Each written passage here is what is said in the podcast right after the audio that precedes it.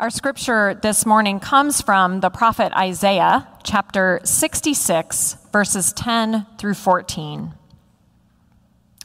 Rejoice with Jerusalem and be glad for her, all you who love her. Rejoice with her in joy, all you who mourn over her, that you may nurse and be satisfied from her consoling breast that you may drink deeply with delight from her glorious bosom. For thus says the Lord, I will extend prosperity to her like a river, and the wealth of the nations like an overflowing stream. And you shall nurse and be carried on her arm, and dandled on her knees. As a mother comforts her child, so I will comfort you. You shall be comforted in Jerusalem. You shall see, and your heart shall rejoice. Your body shall flourish like the grass, and it shall be known that the hand of the Lord is with his servants, and his indignation is against his enemies. This is the word of the Lord. Thanks be to God. It was the summer of 1969, and the creators of the children's television show Sesame Street were just six weeks away from the air date of the first episode. To make sure they had a successful product, the producers created five full length episodes that would be screened by children. The results were not what they expected. In making the show, the producers had followed the advice of child psychologists who said they needed to separate the fantasy elements of the show from the real elements. In other words, when there were real human beings on the screen, the talking puppets should be nowhere in sight. The psychologists worried that mixing fantasy and reality would be misleading to the children who were watching. The problem was that the kids who tested the show lost interest every time there was a scene with only human actors. The producers knew the show would never be successful if the audience's attention waxed and waned, so they defied the psychologists. They created puppets that could walk and talk and interact with human beings on the street, and they reshot all the street scenes. That's how Big Bird, Oscar the Grouch, and Snuffleupagus were born. In our Back to the Future sermon series this fall, we are examining our ancestors' experiences of exile and return to see what they have to teach us about this particular moment in our faith journey. A moment when we've all gone through, when we're still going through, a monumental upheaval a moment when we're making our way toward a future that looks and feels different from the past. One of the things we are learning about the exile and return is how this seminal event shaped not only the Israelites' lives, but their theological imagination, how they understood and talked about and envisioned God. We find evidence of this renewed theological imagination in the prophets who wrote during and after the exile, most notably the prophet Isaiah, who offers God's people new images for God to try to explain who God is and who they are as human beings created in God's own image. The description we heard today of God as a nurturing, nursing mother might have been a little jarring. Even now, these are not images we frequently use to describe God. But to the people who first heard it, steeped as they were in an incredibly patriarchal culture, that description of God would have required a huge leap in imagination not unlike the leap required of the Sesame Street producers to put puppets in the same scenes as human actors. For the last few weeks out on the church playground at 4:45 on Sunday evenings, we've been gathering with the children of our congregation and talking with them about images of God. We use images to help us better understand or make sense of something that can be difficult to grasp. Images help us communicate in ways that words simply cannot. And when we use images to teach children theological concepts, we are not only teaching them something about God, but about who they are as God's beloved children made in God's image. So we've talked with them about what it means to say that God is like an artist or a shepherd or a loving parent. Such images are offered to us throughout Scripture in the prophets and the Psalms and in the words of Jesus, who used them to teach people about God. These images help us glimpse something foundational and true about who God is and how God cares for God's people, for us. But these images of God were never static. They were not received all at once, as if God handed Adam and Eve a photo album and said, Here's everything you need to know about me. Rather, for thousands of years, our forebears have gotten to know God through experiences and encounters that we can read about in Scripture. The call of Abram and Sarai, Moses leading the people through the Red Sea, and Miriam dancing when they were free. Jacob's vision of a ladder to heaven and his all night wrestling match with an angel, Joseph's conflict and reconciliation with his brothers, Deborah's wisdom as a judge, David's experiences as a king. All of these people and the stories we have of them shape our understanding of who God is and of whom God calls. When we draw images from throughout our scriptures, we bear witness to this evolution and transformation of our forebears' faith and understanding. And one of the ways to trace these changes is to look at the images they used for God. Knowing this, it shouldn't surprise us that the prophets, seeking to speak a word of comfort to God's people, invite those people time and again to expand their imagination, to discover new ways of thinking about who God is and who God calls us to be. Rejoice with Jerusalem. Be glad for her, all who love her, the prophet proclaims. Rejoice with her in joy, all you who mourn over her. Isaiah was writing to a people who'd been longing for 50 years to return to Jerusalem, which was more than just their home. But when the first exiles returned, instead of a glorious homecoming, they encountered more suffering, famine, political infighting, economic oppression.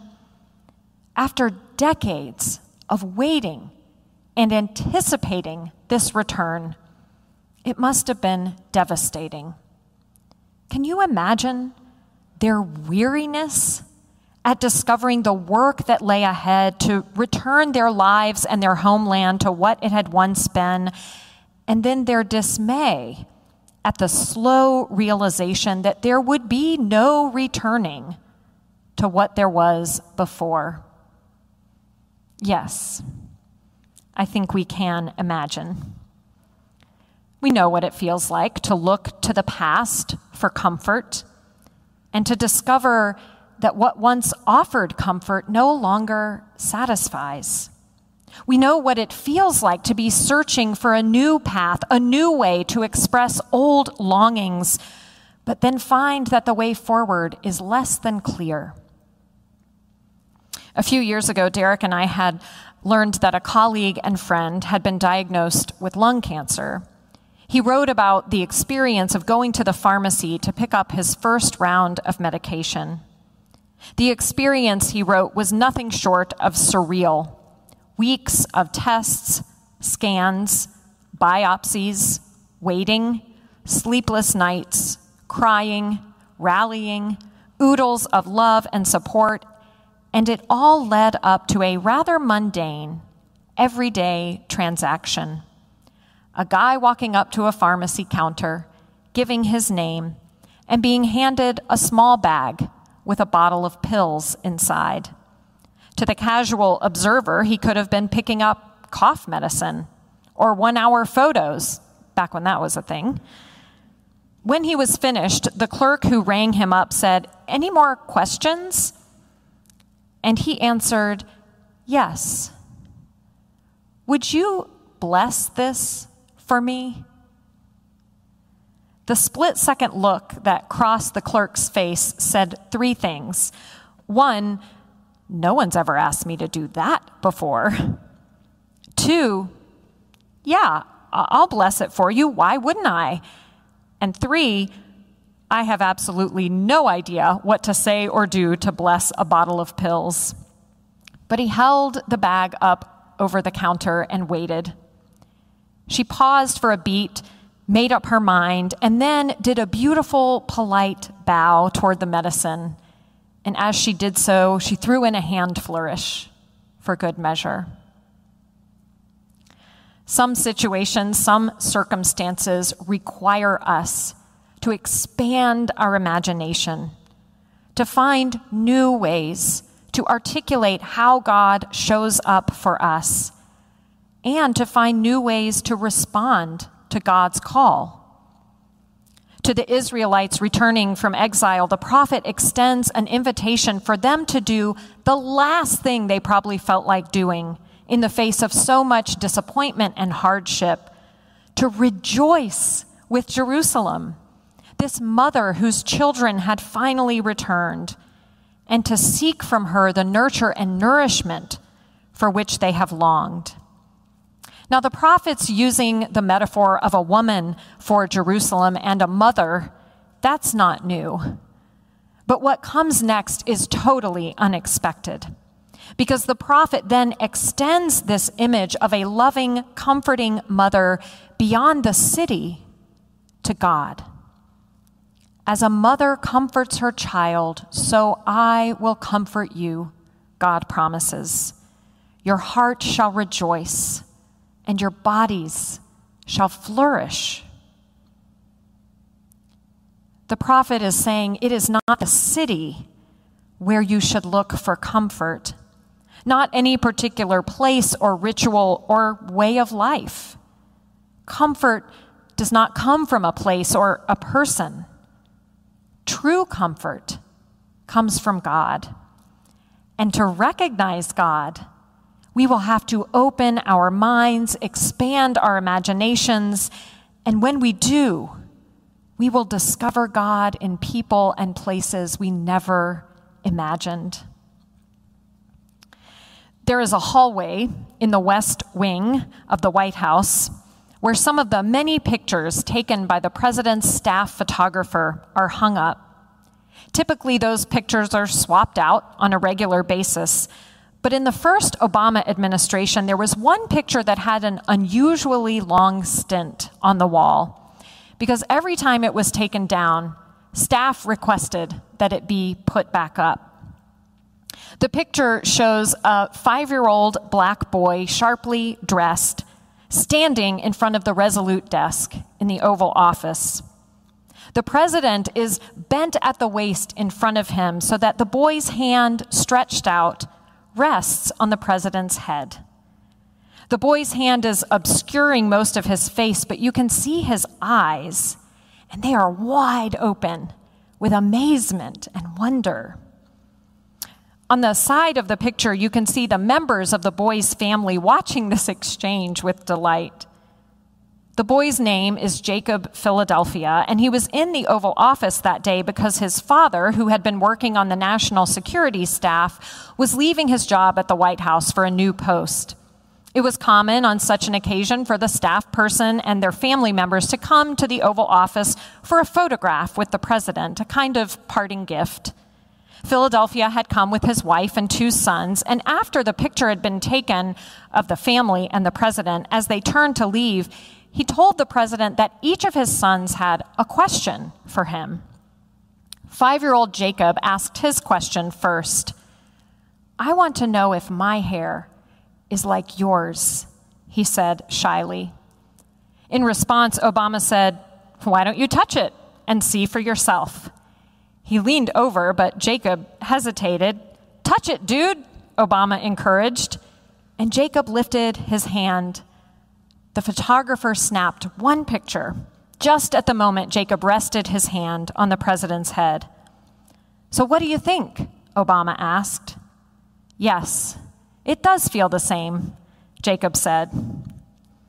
When that picture was hung on the wall in the West Wing, it became an important stop on the tours that staff members would give their friends and family. Reflecting on why it was so beloved, the photographer Pete Souza said, I think people are struck by the fact that the President of the United States was willing to bend down and let a little boy feel his head. Obama's chief of staff, David Axelrod, had a slightly different take. Really, what Jacob was saying is, gee, you're just like me. And it doesn't take a big leap to think that child could be thinking, maybe I could be here someday. Images matter. They're how we make sense of the world. They're how we form a sense of our individual and collective identity. As the prophets know, images are critical in helping us understand and imagine God. On this World Communion Sunday, as we gather around Christ's table with Christians from around the world, may we remember there is no single image that can capture God. The people made in God's image teach us that, for we are every color, every gender, every nationality, every sexuality, every shape and size and type, even every political party. And if we can allow our imaginations to expand so that every type of person can see that God is just like them and that they in all of the fullness of their quirky, unique humanity, reveal something unique about God. Just imagine what our world could become. Amen.